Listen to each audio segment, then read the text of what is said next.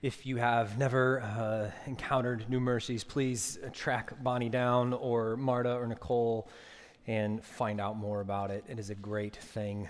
Few few ministries are going to be closer to the heart of God. You can find that, right, in James chapter one. Religion that is pure and undefiled is this, caring for orphans and widows and to keep oneself pure in this world.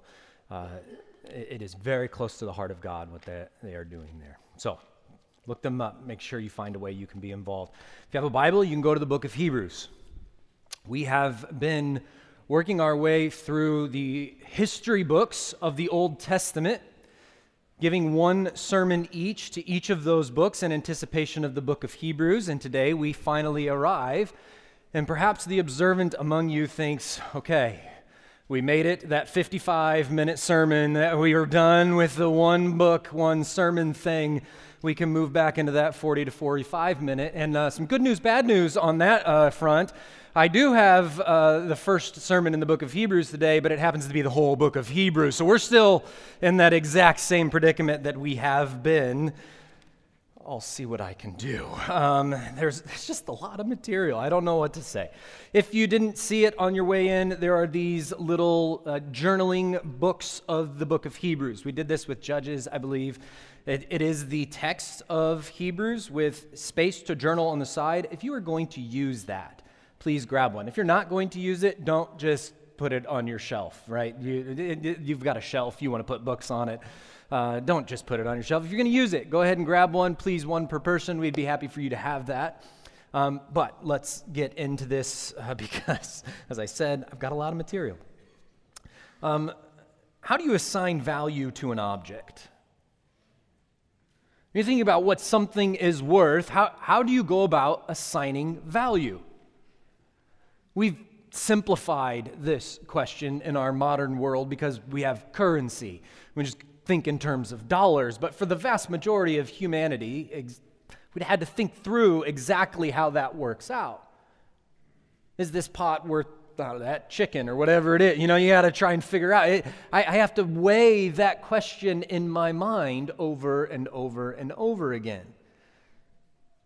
And so being good at assigning value is a distinct advantage, knowing what something is worth.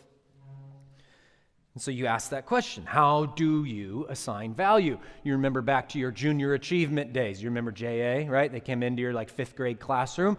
They taught you basic economics one oh one. How do you assign value? There's two things. What is it, class? What do we do? Supply and demand, right? How much of that thing is there? How much is it wanted? That tells you how much a thing is worth. And then you grow up and you realize, That's a, that's a load of nonsense. That, it, it does not matter what that supply is. It only matters what someone's willing to pay for it, right? You could have the la- last car phone on the planet Earth. That thing's still useless. Nobody wants it. Nobody's going to give you money for it. The only thing that matters is what someone is willing to pay. And you may notice that not everyone is good at this question of assigning value as to what someone else is willing to pay. You ever been to a garage sale? Okay, see, all right, all right. Knowing chuckles through the room. You've walked up to a garage sale and been like, this is your garbage. Like, you know you're getting rid of all this at the end of these three days, right? Why are you pricing it the way that you are? It's not worth it to you. You leave it in your driveway overnight. If anybody, like you just put those tarps over top, you think that's going to stop anybody? I don't know. I can't budge on that. Nope, that's forty-five dollars. Can't budge. It's too too value. Like, no, it isn't. It's not. You've also been to that garage sale. It, just pro tip. If you walk up to a garage sale and you see Legos, you buy those things, all right? That's an investment opportunity. That is worth its weight in gold. Whoever sold those did not understand what they had. There was value there. Or if you've seen an episode of Antiques Roadshow, I don't know, do they still do Antiques Roadshow? Right? This guy walks up, he's got his thing, and the, the expert walks in, and he's like, what? I can't believe, he's like, yeah, this is my collection of George Washington's wigs, you know. We've been, we've been using them in the school plays, I don't know, are they worth anything? He didn't understand what he had. It's not always easy to know what something is worth. And when we go from a physical object to something more abstract, this gets even more difficult. You can think about this in terms of your location. What kind of opportunity would have to show up on your front door for you to completely move from where you are now? Right, that's a question of how high of a value do you place on where you live? And that changes, right? That, that cost-benefit analysis changes person to person and life situation to life situation. If you're single, it might just be that there is another place, right? That you don't need any reason at all. They'll just go. I don't know. We'll figure it out. If you've got three kids in school, you might want to think that one through a little bit. That's going to have to be a very intriguing offer. Or we could flip this and, and put it on the negative side of the equation. How badly would things have to go wrong for you want to want to move away?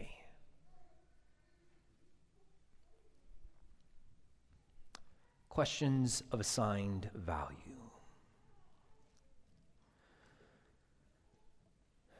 As pertinent to the book of Hebrews, we're going to be looking at the broad question throughout the whole book of what value should be placed on the Christian faith. How do I know what it is worth? What would you be willing to give up to get it?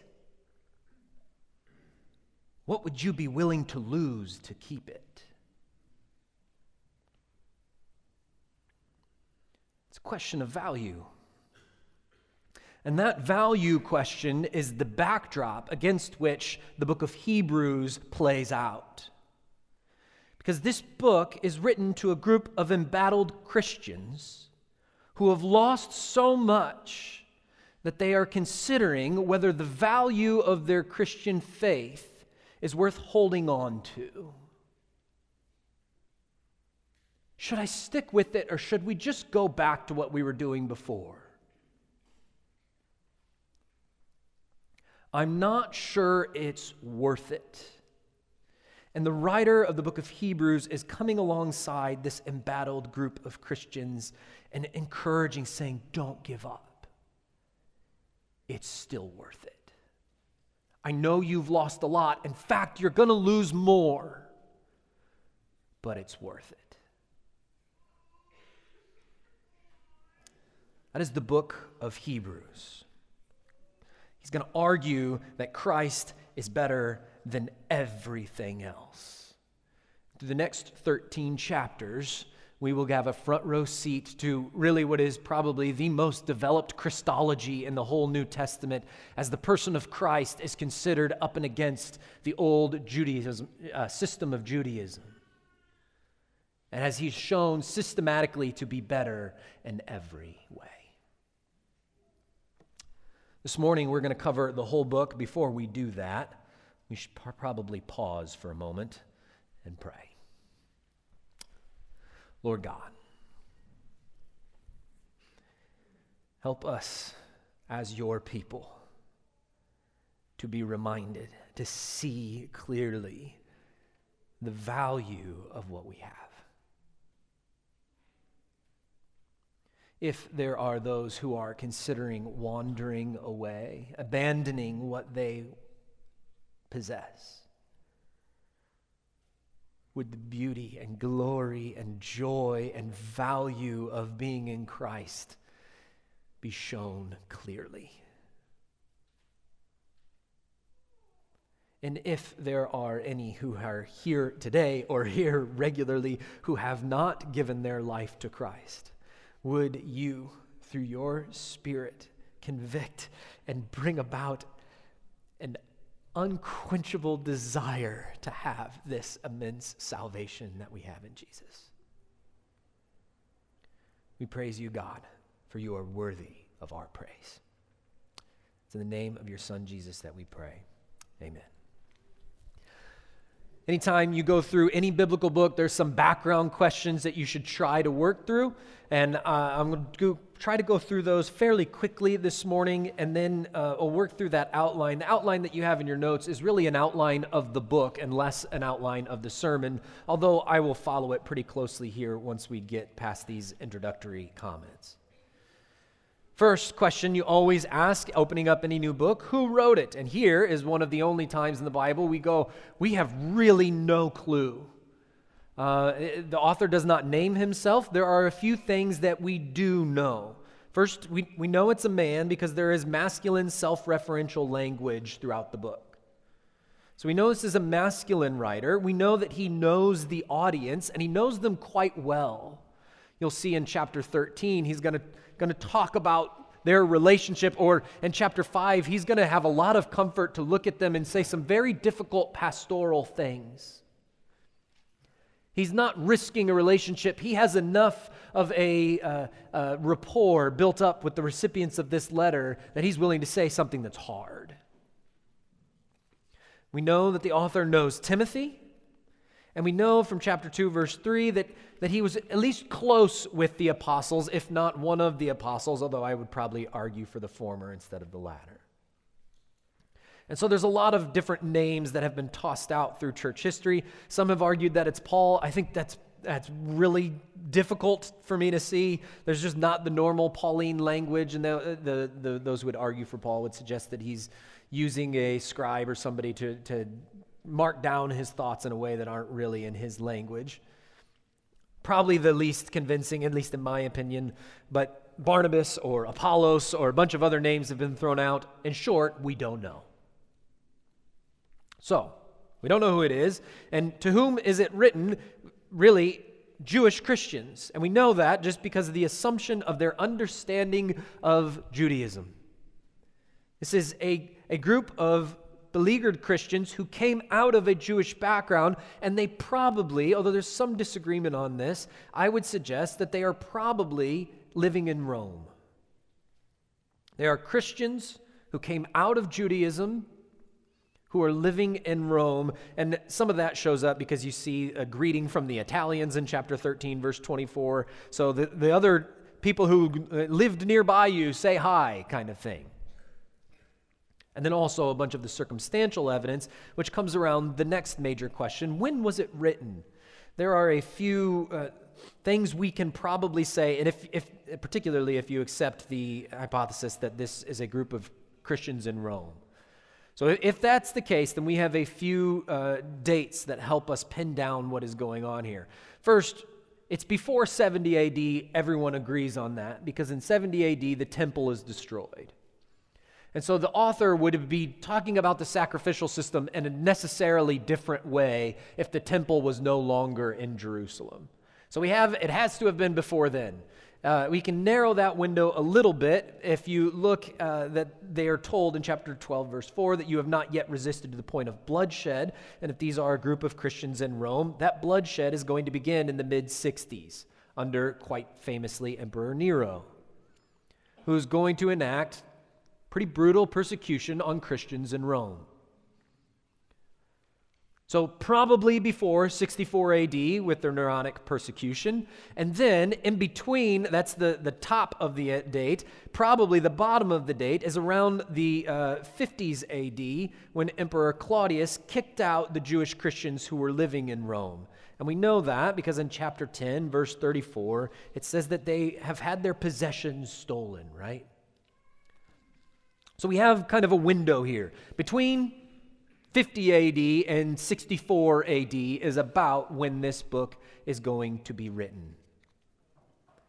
Things are heating up. For Christians in Rome, it's not going well. They've just been kicked out not too long ago. They lost all of their possessions. They had to hide on the outskirts of the city. They've probably made it back into the city proper at this point after the ten, fifteen years or so, but the writing is on the wall.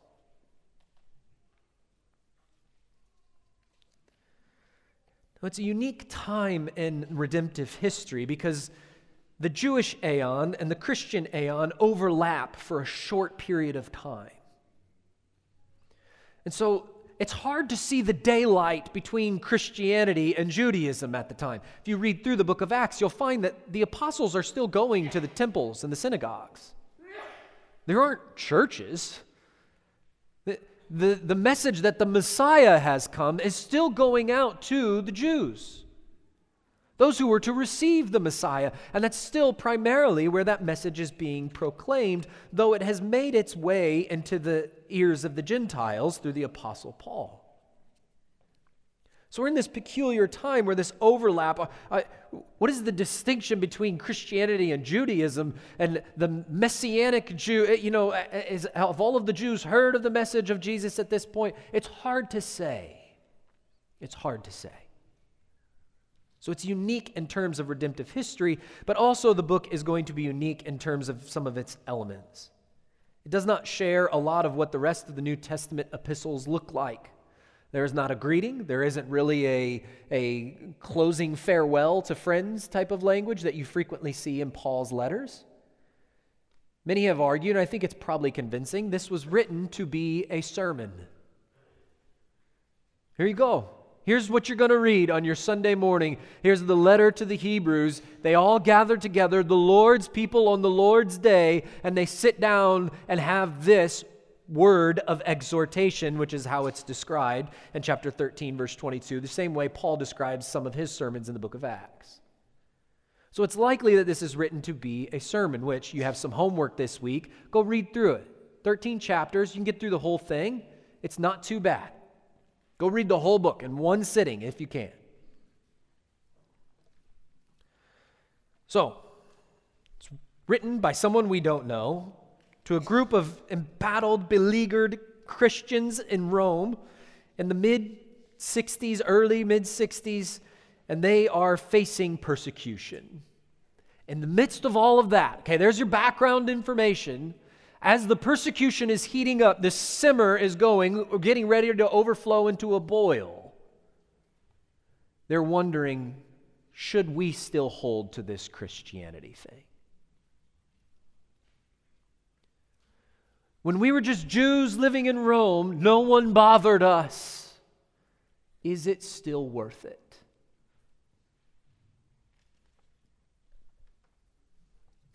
The book is dominated by really two features. First, comparison, and we're going to look at that today in, in length. That's really what I'm going to, to, to form this around. Comparing Christ to the old system of Judaism. And second, interspersed among the comparisons are a bunch of warnings. So... So the author knows they're about to turn back, and what he's trying to offer them, for, according to chapter thirteen, is a word of exhortation and encouragement. Don't give up. It's hard. I know it's hard. Don't give up. What you have in Christ is better. And that is the book in a nutshell. And periodically throughout, five different times, the author is going to give these warnings. So if you want to look at one, if you're in the book of Hebrews, chapter two, we'll just flip here real quickly. After the very first comparison, which we'll look at in a moment, the author says, chapter two, verse one, "Therefore we must pay much closer attention to what we have heard, lest we drift away from it."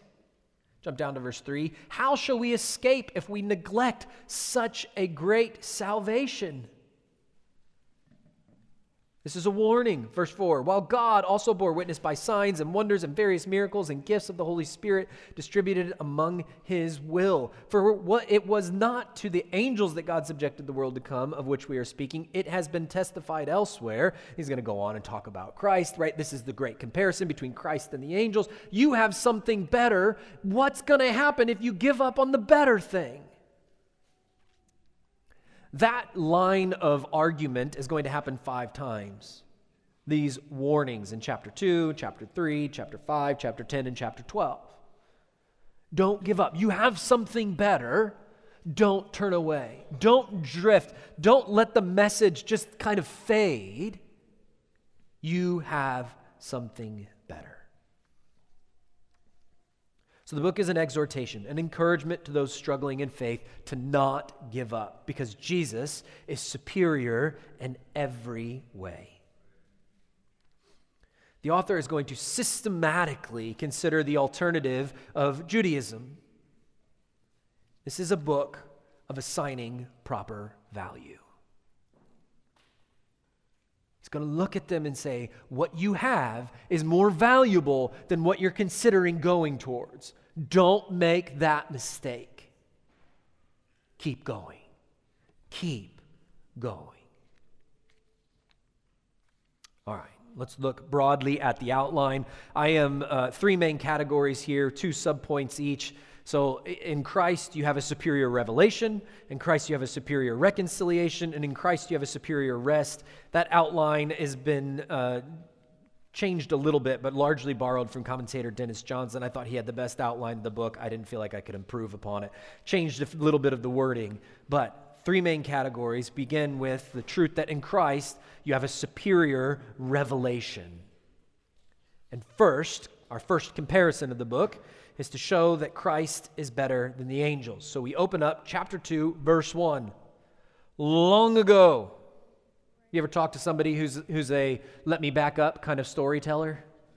You know, how'd you how, how, how was your weekend? You know, it was good. Actually, you know what? Let me back up. When I my fifteenth birthday, you're like and you start, okay, you know what? Actually, I need to go back some more. In Lincoln's second inaugural, you're like, okay, you know what? I, whew, that he's a preacher after all. He's a let me back up kind of guy. Long ago, you're going to see down in verse three, he he through Christ, crea- or the end of verse two, excuse me, created the world. So we were literally at the very beginning of things. Long ago, at many times and in many ways, God spoke to our fathers by the prophets. But in these last days, he's spoken to us by his Son, whom he appointed the heir of all things, through whom he also he created the world. He is the radiance of the glory of God, the exact imprint of his nature, and he upholds the universe by his power. After making purification for sins, he sat down at the right hand of the Majesty on high, having become much superior to angels, as the name he has inherited is more excellent than theirs. He begins at the beginning. God used to reveal himself in this way, but now he has revealed himself in a better way.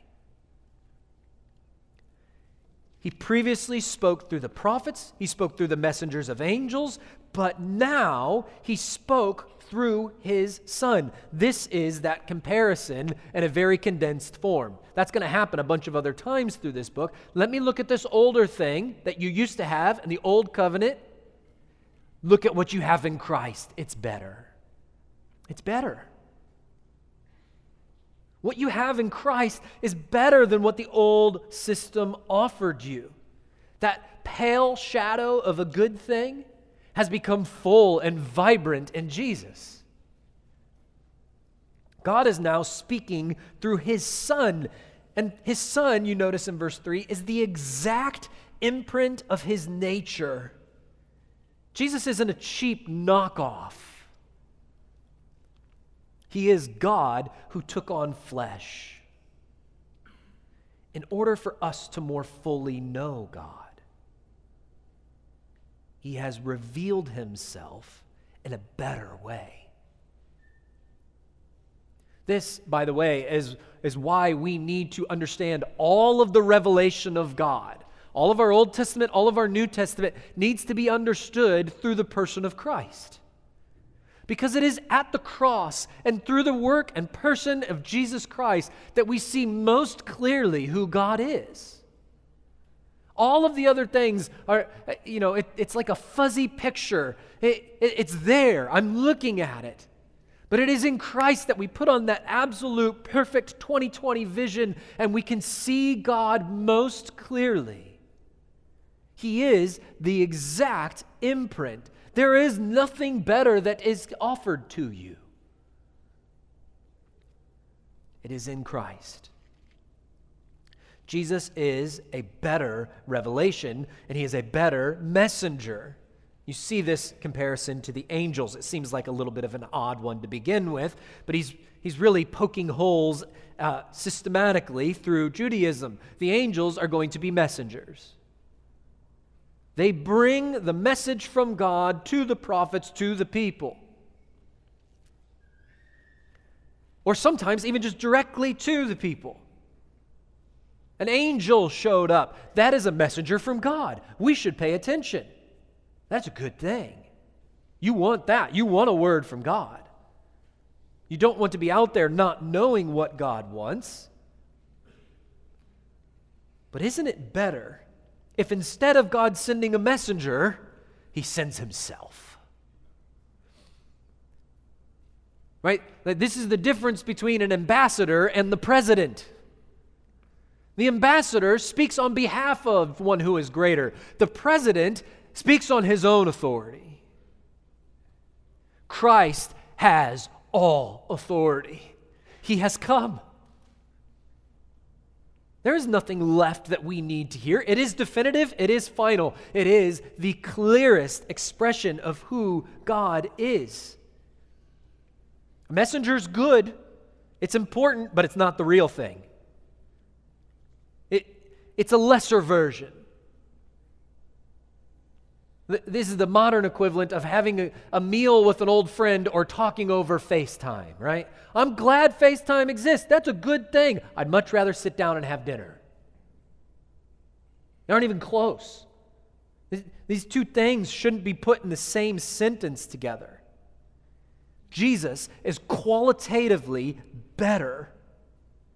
And you get to that conclusion in verse fourteen of chapter one. Are they, speaking of the angels, not all ministering spirits sent out to serve for the sake of those who are to inherit salvation? Right? These are messengers. They're employees. They're not the boss. You have the boss. You have something better. You then have one of those warning passages in chapter two, and in chapter three you get to the second comparison that show that we have a better revelation. Here we see that Christ is better than Moses.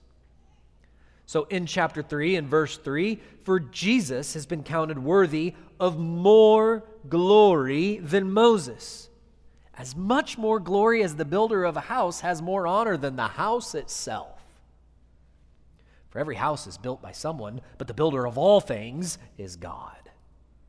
Now Jesus, excuse me, now Moses was faithful in all God's house as a servant, to testify to the things that were to be spoken later, but Christ is faithful over God's house as a son. And we are his house, if indeed we hold fast our confidence and our boasting in our hope. So he's, right, he argues, we have a better messenger in Christ than the angels. And Christ, you know, God used to speak through the prophets, and Christ is better than them. And if you don't think that I understand that, let me go to the most important of the prophets, Moses, and just say, no, he's better than him. Let me make sure you understand this. Moses probably had more conversations with God than anybody in the entire Bible, and Christ is better than.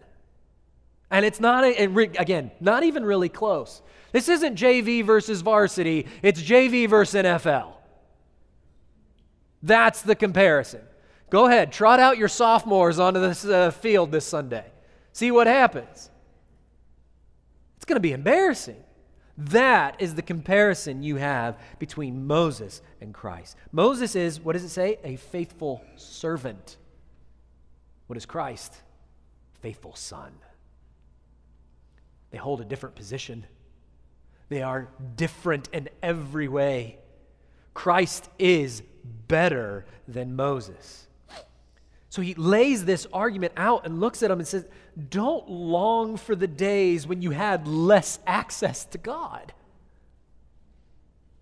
What a silly thing to do. You're missing out on the better thing by looking back at what was lesser. You're eating a ribeye and longing for a McRib, right? Like, it's, it's just not the same.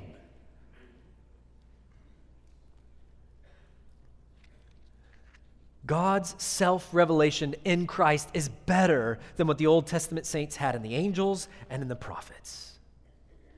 We have a better revelation. Second main point, in Christ we have a superior reconciliation.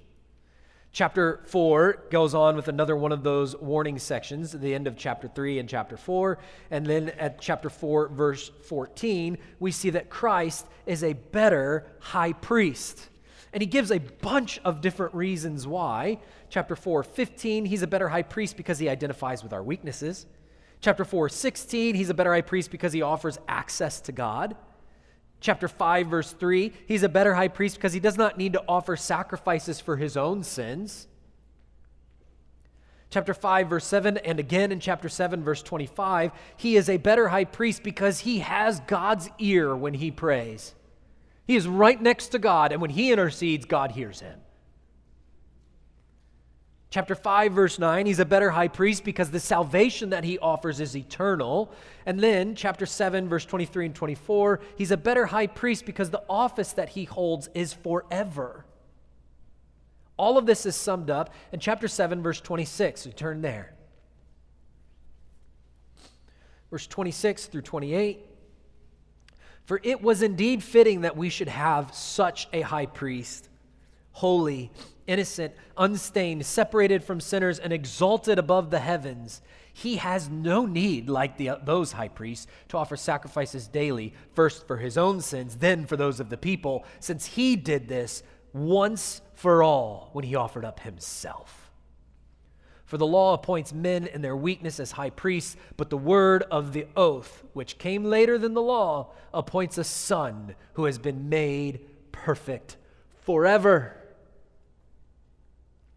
So you have to remember the role of the priests in the Old Covenant. The priest is the mediator between God and God's people. And you really hope you've got a good priest. Right? Let me take you back to First Samuel chapter three with Hophni and Phinehas, Eli's worthless sons, and they're stealing sacrifices before it's all the way done because they wanted to take a bite out of the leftovers, right? It's like a pastor who's walking into your worship service while you're singing, just blowing in your ear, trying to distract you. He's trying to prevent you from effectively worshiping. Hope you don't get a bad high priest. That, that priest stands between you and God. You need a good one. And, and the reason we have a superior reconciliation is because we have a better mediator in Christ. We have a better connection to the Father. It's not through the flawed nature of men and the Levitical priesthood. We have the great, forever, perfect high priest of Jesus.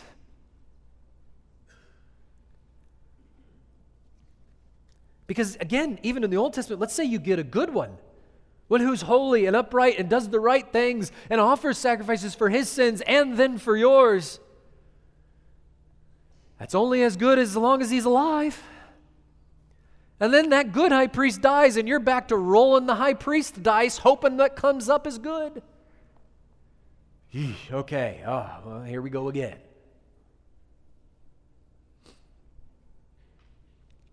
But if you have a forever perfect high priest, then your status before God is no longer in jeopardy. It's no longer in the hands of feeble men who are failures.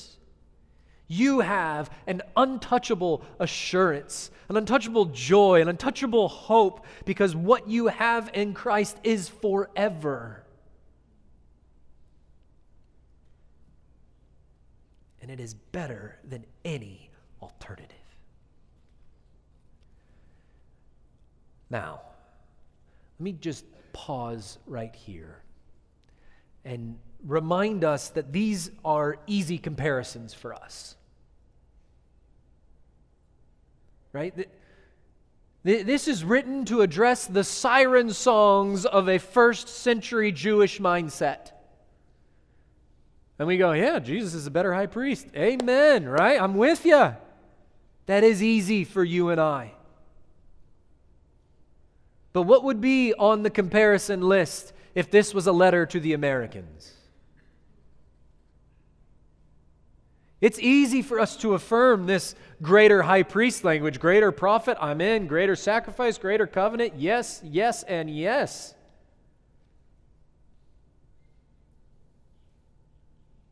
But let us not make the mistake of thinking that we have moved on from the error of undervaluing Christ and overvaluing anything else.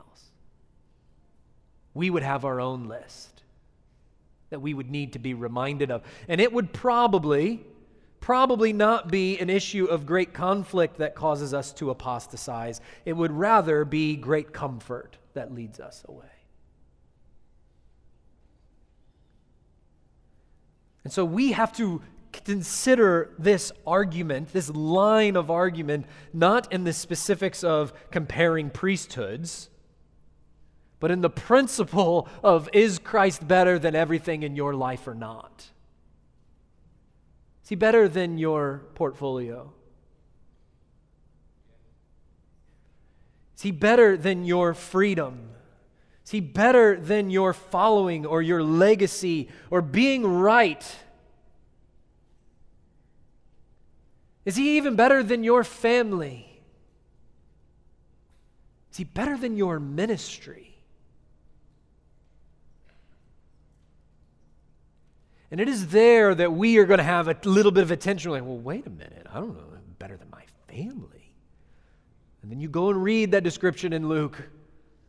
Are you not willing to, to turn mother against daughter, father against son, to follow him?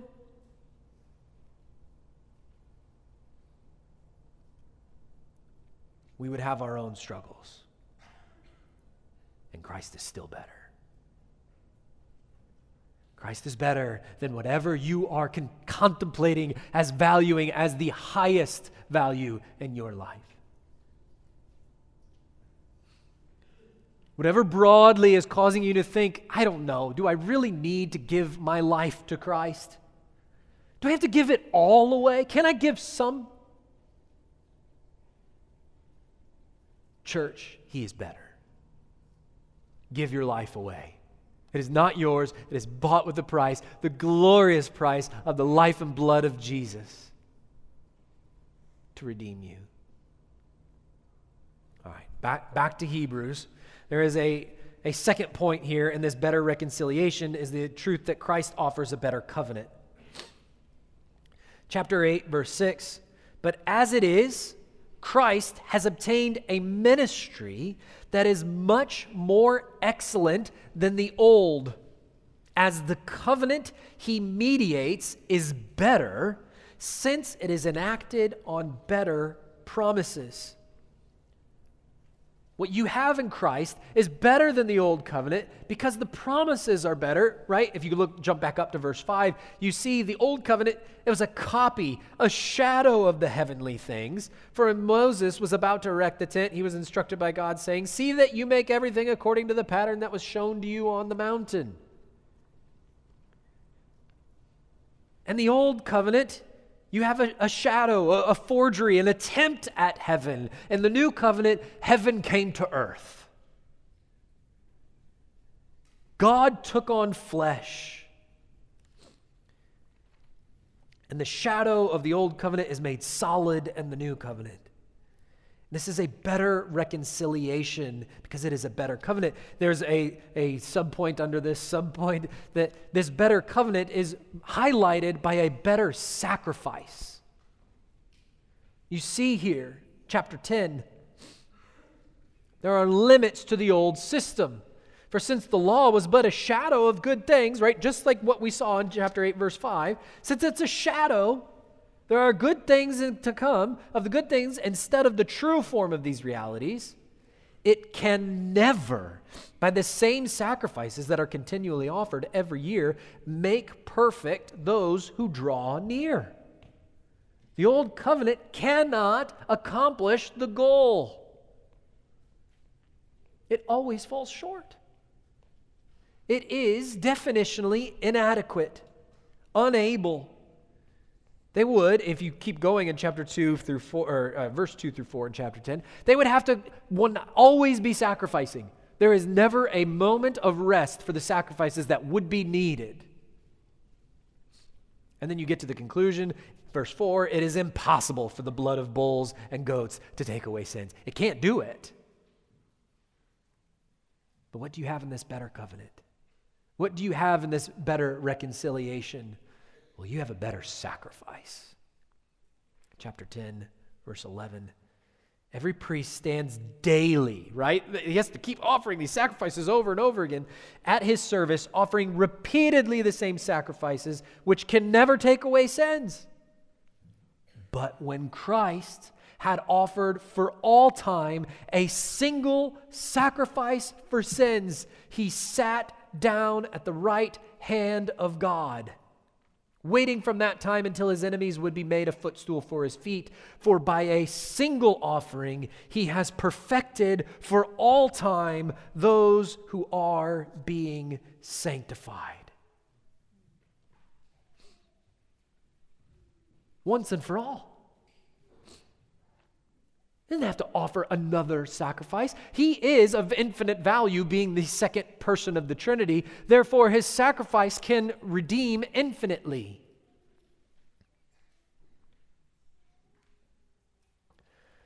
Now, we've, let me just pause here, and we've been considering this question of value from our side of the equation, right? I don't know, is it, it, should I give up on my Christianity or not? That's the question that's being posed in Hebrews, saying, no, Christ is better than. And I've used this analogy many times before, so uh, pardon me for giving it again. But I know, just through pastoral work, that there are enough people who doubt their own value. And if you hear the word self-worth and you immediately start being introspective, going, yeah, that's me. I, I have a, a critical brain that is always telling me how inadequate I am. I have the best news for you. Let me go back to my junior achievement, right? Supply and demand. It really doesn't matter the supply. All that matters is what someone is willing to pay. What was the Almighty God willing to pay for you?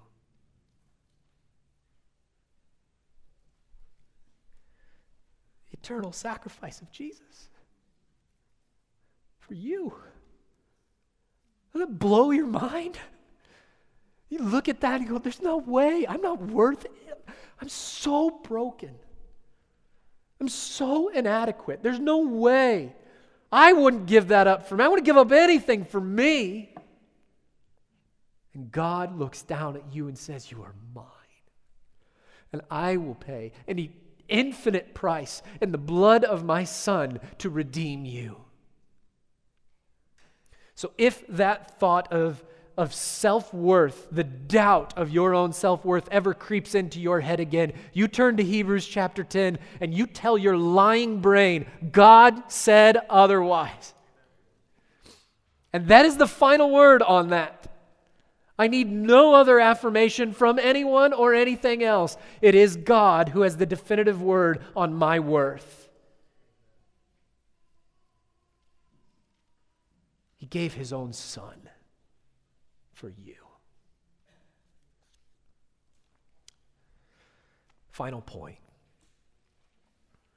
Through Christ, we have a superior rest. First, in Christ, you are offered a better inheritance. Look later in chapter ten, verse thirty-two.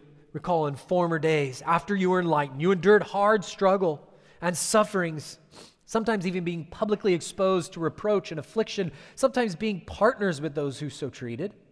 For you had compassion on those in prison, and you joyfully accepted the plundering of your property, since you knew that you yourselves had a better possession, an abiding one.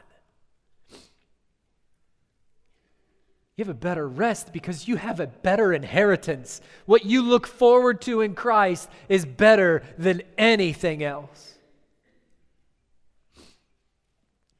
These were those beleaguered Christians who had suffered. But what did they do through that? You joyfully accepted the plundering of your property. How? How can you joyfully accept someone stealing from you? Because they can't take what's of real value. Because in Christ, you have an immense value of, of inheritance to come. They have a better possession. Their promises are backed by God. It can't be diminished. You're living a, a great illustration on this right now. Have you been to the grocery lately? What your dollar does now is not what it did a year ago. And you look at it and you're like, I don't know what to say about it. The value isn't there anymore. They, they devalued it right in front of your eyes. Church, the promises of God cannot be devalued. You have a glorious inheritance that cannot be watered down. It cannot be taken away because it rests on the very character of God. You have a better inheritance. Finally, through Christ, you are offered a better kingdom. Chapter twelve. Here the author is going to compare the nation of Israel being brought out of Egypt, and they're brought to that, that mountain in the wilderness, right? Sinai, it's in verse eighteen, it's blazing fire and gloom and tempest. The, the animals couldn't even go near it, or they would have to be stoned. But in verse twenty-one, indeed, so terrifying was that sight that Moses said, I tremble with fear, but you, you didn't go to Sinai. Where have you gone? You've come to Mount Zion. And to the city of the living God, the heavenly Jerusalem, to innumerable angels and festal gathering. You aren't at some mountain in the wilderness. You came to the very house of the living God. Your inheritance is better. It's just better. You aren't given a promised land. You are given the keys to the kingdom of God.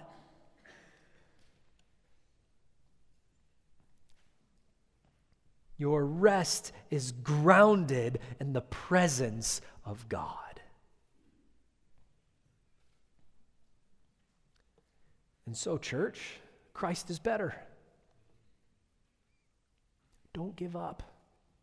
Don't give up, right? That's the conclusion. The big argument is Christ is better, but the application of the argument is keep going. Don't concede. Keep fighting. You have a better inheritance in Christ. You have a better reconciliation. You have better rest. You have better everything in Christ Jesus. He has revealed himself in a better way. He is going to save you in a better way. He is going to bring about your glorification in a better way. Do not miss the greatness of what you have in Christ. And again, that applicationary uh, conclusion, we can see just, uh, this shows up repeatedly through the book, but in chapter twelve, therefore, since we're surrounded by such a great cloud of witnesses, let us lay aside every weight and sin that clings so closely, and let us run with endurance the race that is set before us, looking to Jesus, the founder and perfecter of our faith, who for the joy that was set before him endured the cross, despising the shame, and is seated at the right hand of the throne of God. Don't give up. Press on. You have something better.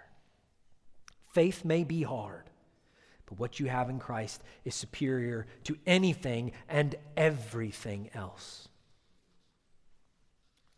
As we go through this book, if you are in him, delight in the great salvation that is yours. Sit in awe of your Savior and just let the joy of salvation wash over you verse after verse. And if you're not, if you've never repented and believed, I invite you to do so today, to see the value of what comes in Christ and to stick with us through this. And hear of the great salvation that can be yours. better than anything else. Let's pray.